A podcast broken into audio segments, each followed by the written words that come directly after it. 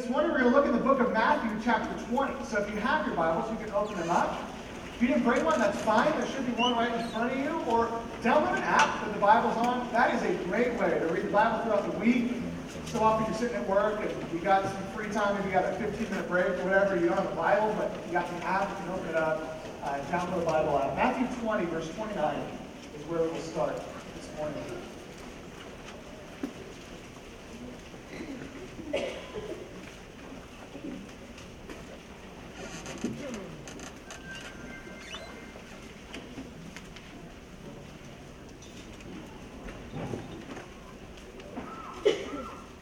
We're going to read verse 29 through the end of the chapter.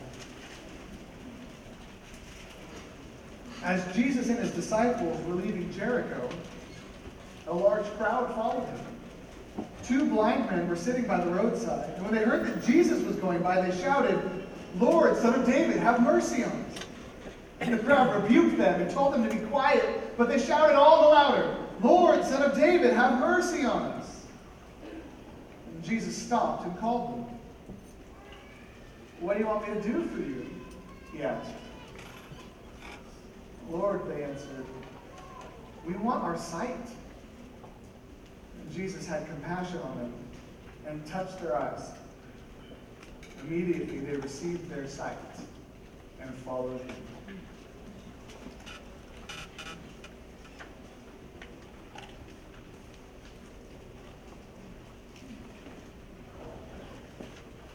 As we navigate life, there are not many things in this world more irritating than being interrupted. Now, I'm going to tell you a couple examples of when I get irritated being interrupted, and I run the risk of having these examples just show you how terrible of a person that I am. So if this resonates with you, I hope it does, and if not, refer me to a counselor. But here, here's some of the things that I struggle with in terms of being interrupted. I've got this thing where, where if I'm at the sink and I'm doing dishes, which is pretty rare, but if I'm at the sink and I'm doing dishes, and my wife or one of the kids comes and they kind of bump me into the side and turn the faucet on cold and go to like fill up a cup, and I get this feeling inside of me, like this angry feeling that it's like, I'm in the middle of doing the dishes. What are you doing, right? Maybe that was just me. I get this feeling inside of me sometimes when I'm on the freeway and I feel like it's just so slow and I look over to the right and I see a lane is wide open and I move over to the right and I hit the gas and as I do that someone pulls into my lane and slows down. Okay, you get that feeling. Okay, nervous over it. There, that's a distinct feeling. There's this feeling that comes when you're looking forward to something down the road. You're trying to get the dishes done. You're trying to get down the road, literally. You're trying to move forward in life, and you get interrupted. Someone steps right in front of you and tries to stop you. And there's just this like grinding halt irritation, like, ah, I'm in the middle of something. But it's like your sight is already down the road, past the traffic. You're going 70 miles an hour in your brain, and all of a sudden someone just ah, punches you in the gut. That's a unique type of irritation. When I read Matthew 20, I, I feel that for the crowds. As they're about to embark on a journey that they're very excited about, and they get blindsided by these men who are calling out and saying, Hey, hey, before you go, We've got a need we want you to address. If you know the geography of ancient Israel, maybe you don't. I'll, uh, you probably don't know the geography of ancient Israel. Let me tell you, because that's my job. Ancient Israel, where they were in Jericho, was kind of like going up the Altamont Pass. That's kind of what they were doing. Jericho, picture Jericho is Tracy. Anybody from Tracy here today? Yeah, Tracy, right? Uh, they're in Tracy, and Jerusalem is at the top of the Altamont. If you've ever been to Israel, you're going to think, wow, this looks a lot like coming down the Altamont when you're going from Jerusalem down into Jericho. And that's what it looked like. And the disciples and the crowds were gathering at the bottom of the hill because they were about to ascend the hill into Jerusalem and do something unbelievable. We see in Matthew and Mark and Luke that when Jesus gets to the top of the hill, it all starts to move forward with Jesus. They get to the top of the hill and Jesus says, Go get a colt and put me on it and parade me into town, and they've got these palm branches. They're saying, Hosanna in the highest, right? Palm Sunday is at the top of that hill, the top of the Altamont. And so these crowds are gathering at the base camp down at like Sonic Drive-In in Tracy there, and they're getting ready to go march up that hill and crown Jesus king. It's about to be an unbelievable week, and the excitement is starting to build. As Matthew says, the disciples were there, but large crowds were coming to to bring Jesus up to the holy city, put him on his throne, and his reign in their mind is about to begin. They're getting fired up. Drinking their cherry limeades. It's not true. That part was not true. Getting fired up. About to go up the hill. And as they leave Jericho and they're getting ready to go, we see these blind men call out to them and say, Lord, son of David, have mercy on me, a sinner. And you kind of sense from the crowd's reaction that they're not really in a place where they want to be interrupted. Ah, oh, I have to stop this caravan and help these people? You ever gotten a call like that? And it seems like God always likes to bring us great opportunities at really inopportune times. You notice that? I get a call from your sister. I got a flat tire. Can you help me? Uh, how come your sister always gets a flat tire at like midnight? how come no one ever gets a flat tire? Like, if God's in control of all things, couldn't God make it so that your sister gets a flat tire when you just happen to be driving by with nothing to do? right? But God, in His infinite wisdom, decides that your sister always gets a flat, time, flat tire when you're super busy.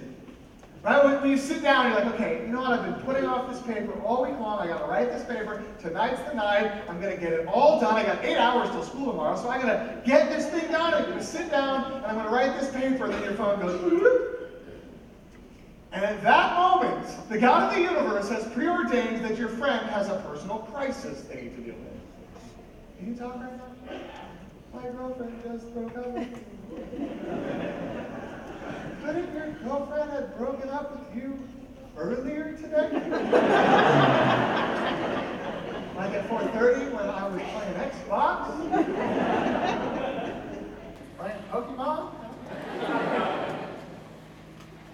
God has this thing where he interrupts us with his will. And when we're in a hurry, when we got stuff to do, and life is busy, and then God says, by the way, there's a flat tire I need you to attend to, sometimes it gets a little bit irritating. You call your sister and say, of course I'll help you, I'm a Christian. but let me tell you why this is such an inconvenient time. Did you get your tires changed like I told you to last night? There's nothing worse than being interrupted. And in the story, God chooses to interrupt this crowd that is getting ready to march up this hill at such an inopportune time. And the crowd just wants to keep moving, but they're traveling with Jesus. And Jesus is not going to keep moving. So he circles back and attends to the needs of these two suffering men. Well, when we read the account of how this played out, Matthew and Mark and Luke all use the same word to describe what the crowds were trying to do to these blind men who were on the side of the road. It says, when they called out, Lord, Son of David, have mercy on us, we read, the crowd rebuked them and told them to be quiet. The crowd rebuked them. This isn't a word that we use very often. It actually gets used a lot in the New Testament, but normally the one who's doing the rebuking is Jesus. Right? The disciples get caught up in a big storm, and there's winds and there's waves, and everyone thinks they're going to die. And it says that Jesus stands up, he rebukes the wind and the waves, and it becomes calm.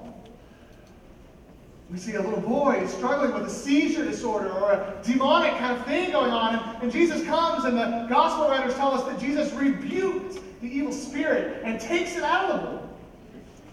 Peter comes to Jesus and says, Jesus, I'm not going to let you go to the cross. And we read that Jesus rebuked Peter and said, Get behind me, Satan.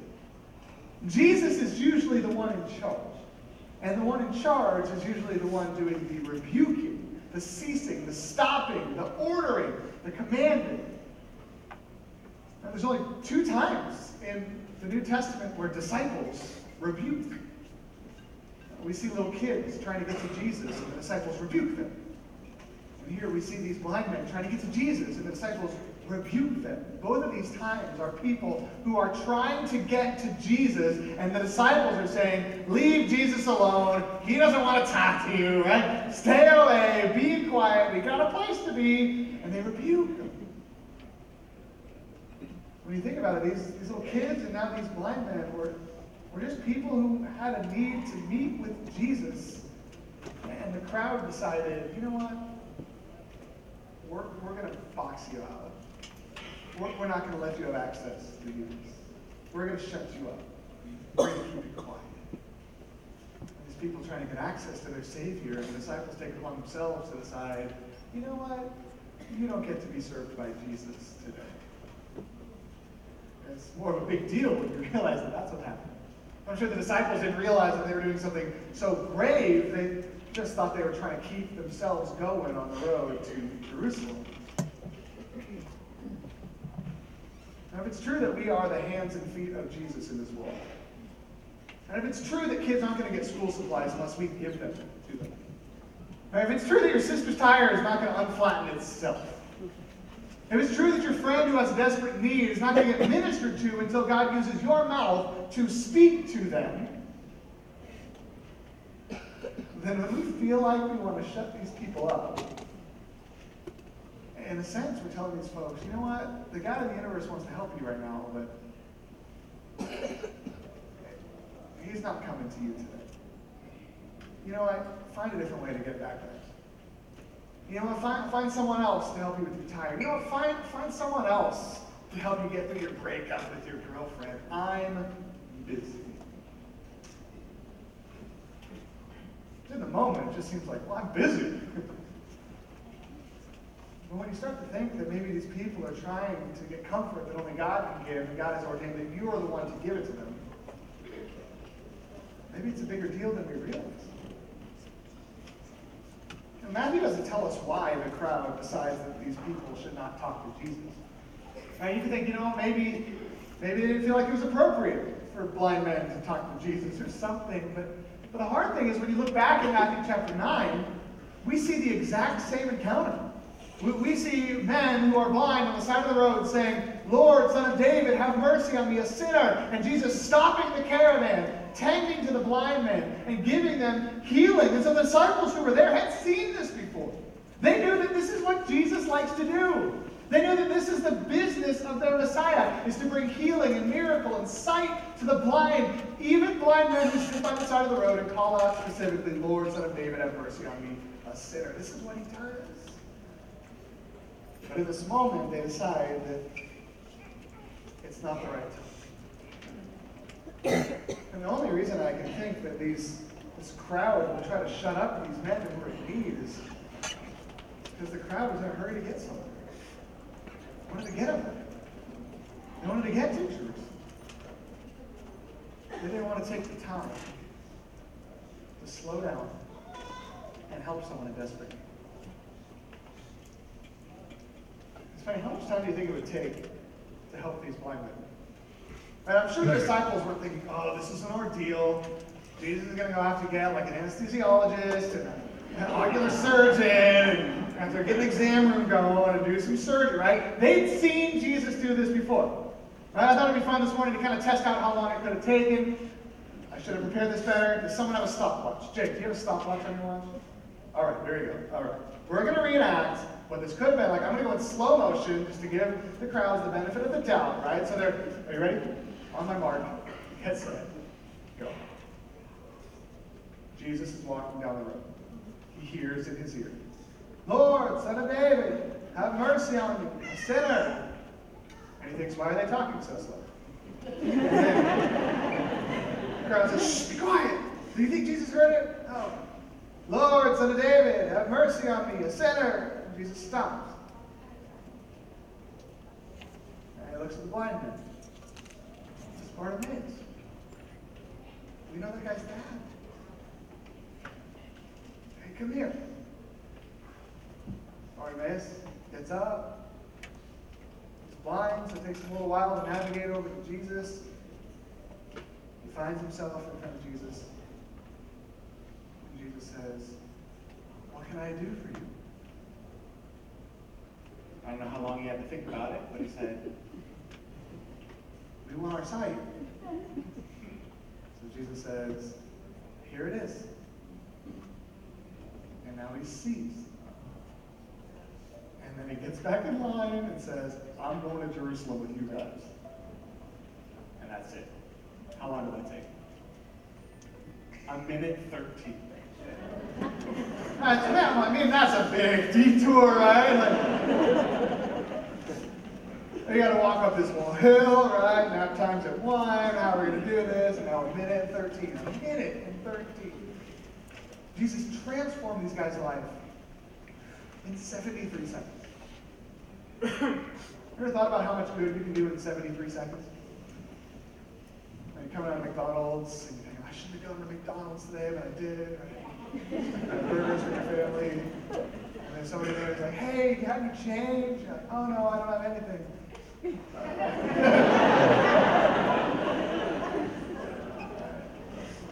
How long would it take for you to like open up a bag and say, hey, you know what? I bought myself a hamburger, but I knew I should have eaten a salad instead, right? Hamburger. Probably wouldn't take a full 73 seconds. You'd probably have time to pray for the guy. Right? Your sister calls you, I got a flat tire. No, that's going to take way more than 73 seconds, right? Someone texts you and says, hey, can you talk? I'm having a hard day. You want to ignore it. Pretend you don't see it. I'll text it back tomorrow. Well, what if you get about the next 73 seconds saying, you know what, God, if you're trying to interrupt me because you want me to serve these people, pray that you give me the courage to stop what I'm doing and come and serve them. Now, honestly, there are going to be times this week that you feel inclined to pray for someone, and it's not going to take more than 73 seconds. It's just terrifying. There can be times that you feel like, you know what, I should probably tell this person about Jesus. And, and the whole Jesus pitch is probably not going to take more than 73 seconds. But the fear in us that starts building up in those moments is like, well, yeah, the first phone call will take 73 seconds. But then what if they want to talk more? And what if I give this guy a hamburger and he wants to tell me his life story? Right? What if I pick up the phone and my sister wants me to come out and fix her flat tire and I just use my AAA again? Right? You shut down the first 73 seconds, then you don't have the 20 minutes or two hours or two days of journeying with what we see in this passage, though, is that sometimes when we get in a hurry, we just don't have time for what God is trying to do. I did a study at Princeton Seminary in 1973 called the Good Samaritan Study. And they wanted to test out how much being in a hurry affects our ability to care for people. And so what they did is they took these students and they put them in a room and said, hey, take this quick survey, and then we're going to send you across campus, and you're going to hear the lecture on the story in the Bible of the Good Samaritan. Like, oh yeah, I know that story. Oh good. Okay, so fill out the survey, and now you got to go across campus and hear the lecture. The problem is it starts in five minutes, so you got to hurry. They're like, okay, no problem. So they start to hurry. And on the way to the lecture about the Good Samaritan, the Good Samaritan story started to happen before their eyes, right? On the bridge across campus, there's someone like, oh, please help me. I've been beaten up. Will you please help me, right? And these people are in a hurry, but there's someone who needs care. And, and so most of the people were in a hurry, and they said, you know what? I can't help this person. I got to go and hear about the Good Samaritan story. but if you're not laughing right now, maybe you haven't read the Good Samaritan story. It's pretty ironic. You're sitting and what they did was they said, well, what would happen if we told them they only had four minutes to get across campus? Or three minutes? What if we told them that the lecture had already started and now they're late and they're not going to get their money unless they show up there? And what they found was the larger they turned up the dial on hurry, the less likely people were to stop and help. And they saw what happens is when we get in a state of life where we're in a hurry, it like shuts down the part of our brain that is willing to step out of our lives and help someone who is in need. It's a good thing that we're never in a hurry. We do live in a pretty hurried world, don't we? Now, maybe you don't believe the Good Samaritan study because, you know, it was at Princeton Seminary and you weren't there. Okay, let's do a study for our own lives. how much nicer are you when you're not in a hurry? Right? Like today, some of you had to get your kids in the car and come to church. How nice are you on Sunday mornings when you're trying to get in the car? Are you more nice when you're on vacation with your kids and you're just relaxing and going on bike rides? Some of you aren't nice at all. Sorry. Some of you are nice all the time. Wonderful. But for me, for most of us, and you're at work, and you're in a hurry, you're on your computer, working, working, working, and then your spouse calls. Like, what do you want? Right? Like, they don't know. It's like they just created this cardinal standby wanting to talk to the person that they love, right? I'm busy, right? And, and we just turn into like the beast. You gotta come this weekend. It's a great music. Turn into the beast. We're hurt. And these men on the side of the road, textbook case where Jesus heals them, transforms their life, just because the crowd had a place to go, just because they wanted to go up the hill, just because they didn't want to stop for 73 seconds. They rebuke the ones in need and tell them, no Jesus for you.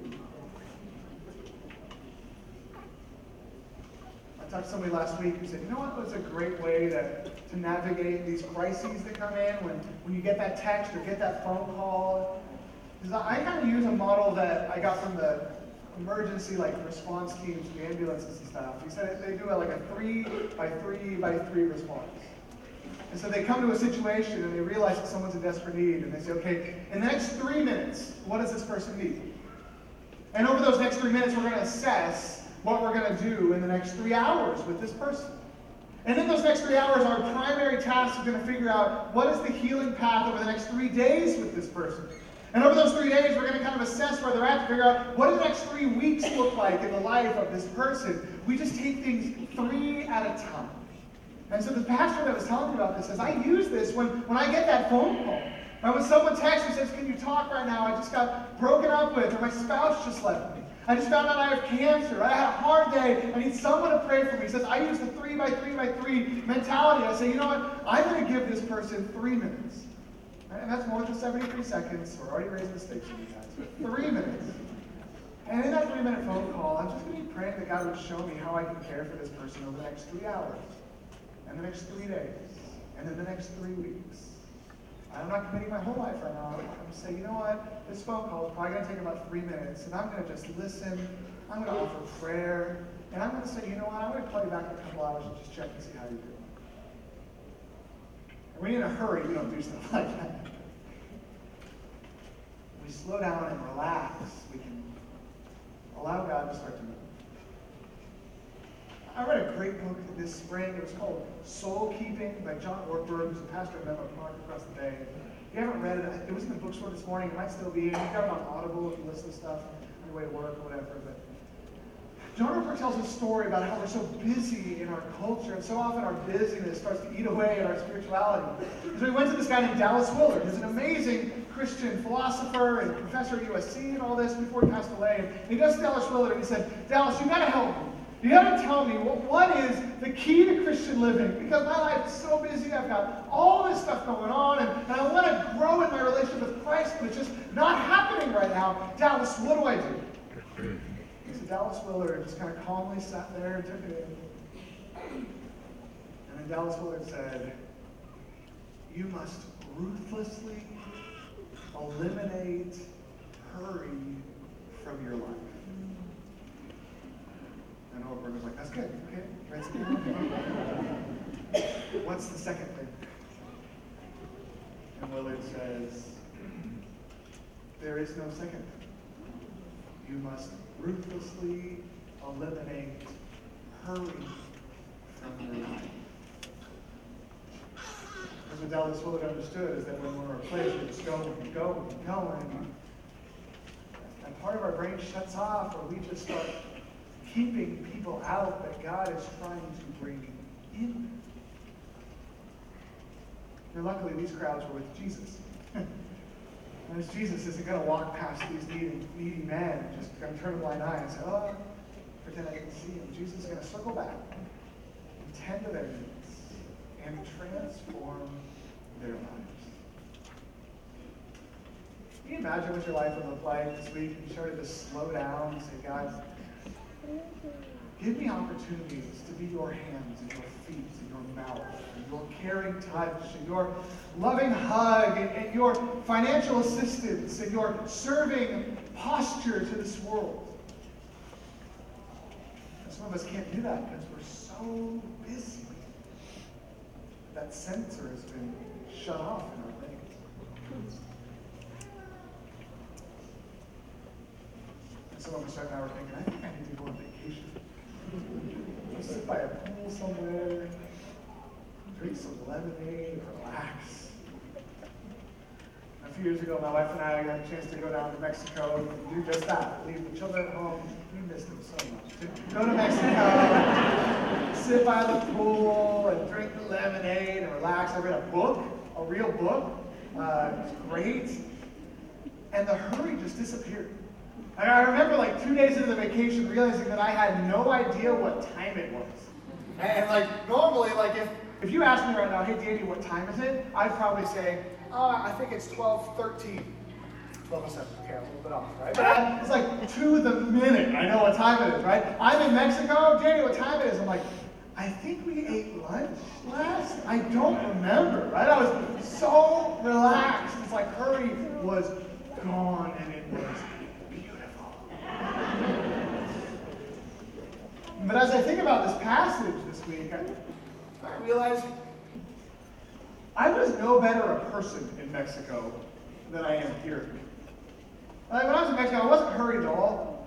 And I had opportunities, right? We would sit at dinner and there'd be other couples at other tables. We'd meet folks on the beach or the pool, whatever. And, and I knew that that would be a great time to get to know folks, share my faith with them a little bit, hear their story, right? But, but I didn't do any of that. I was like, this is my vacation, right? Like, no one talked to me. I'm going to read my book, right? I wasn't hurried, but I was also still kind of a jerk. Right? There were homeless folks in Mexico. I don't remember giving them a hamburger. Right? There were people in need on the streets when we went down to Puerto Vallarta. I, I don't remember ever talking to someone saying, hey, can I, how can I help you today? I'm here to serve you today. I didn't serve anybody. I just served myself. So I think if we're in a place where we think, you know what, if I can just slow down, I'll be amazing. I don't think we will. right? Jesus was not amazing because he was so unhurried only. Right? Jesus had something in him that several, all probably all of us, don't have, or when we do have, we, we squash it, we put it away. And Jesus had something called compassion. And Matthew picks up on this. It says that when Jesus started talking to this man, and they said, We want our sight Matthew says Jesus had compassion on them and touched their eyes. He had compassion. The Greek word for compassion is this really cool word where it's like splagma. It means like deep in Jesus' recesses of his gut, he felt for these people. I think a lot of times when we're hurried, we kind of turn off the splagma. And we turn off the compassion. And sometimes we just turn off the compassion because compassion gets us into trouble right? If you start caring about people, you're to have to do stuff for people. If you start doing stuff for people, they're going to want your money, right? So we turn off the compassion. I was thinking about this this week. I was at Lake Chabot working on my sermon. If you ever see me at Lake Chabot talking to myself, that's how I prepare sermons, right? And so I'm walking down on the backside of the lake, and, and right when I get to this point of the sermon, I'm saying, you know what? Sometimes I feel like when compassion arises, we just put it out, like we put a fire hose on it or something. I saw this couple in front of me at the same time, standing on the path, and I saw that they were tending to something. Like, okay, what's going on? And I, look, and it's this older man and woman, and they're down in the dirt with a stick, and they're, and they're trying to help a dragonfly that had broken its wing get off to like the side of the road where it was sick. And I'm talking and I'm preaching to the trees about compassion. and I had this moment Oh, did, right? Oh. And immediately, there was something in me that was like, that's stupid. you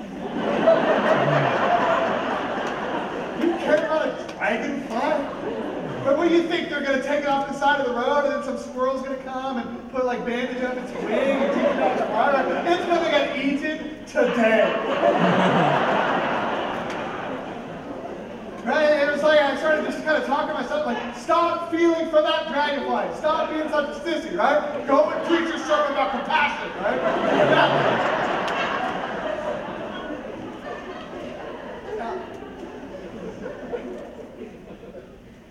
Some of you are so good at helping dragonflies. help the squirrel, got hit by a, all that, right? Some of you are like, come on, Danny, is Jesus really saying we have to help dragonflies? No, not necessarily passage. No.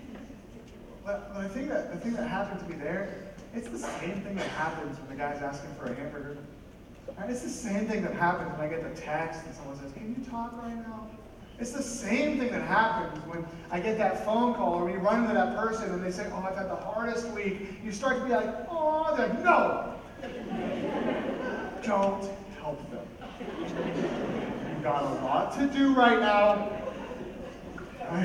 God helps those who help themselves. if you're new, that's not in the Bible. Someone might tell you the Bible. That is not in the Bible. What the Bible says is that God wants to help people in this world. And the way that God helps people in this world is He sends His people to come and attend to them. So if God wants to help a dragonfly, He's going to send some nice folks taking this out of the road, right? God has put you in your sister's life so she has someone to call when her tire goes flat.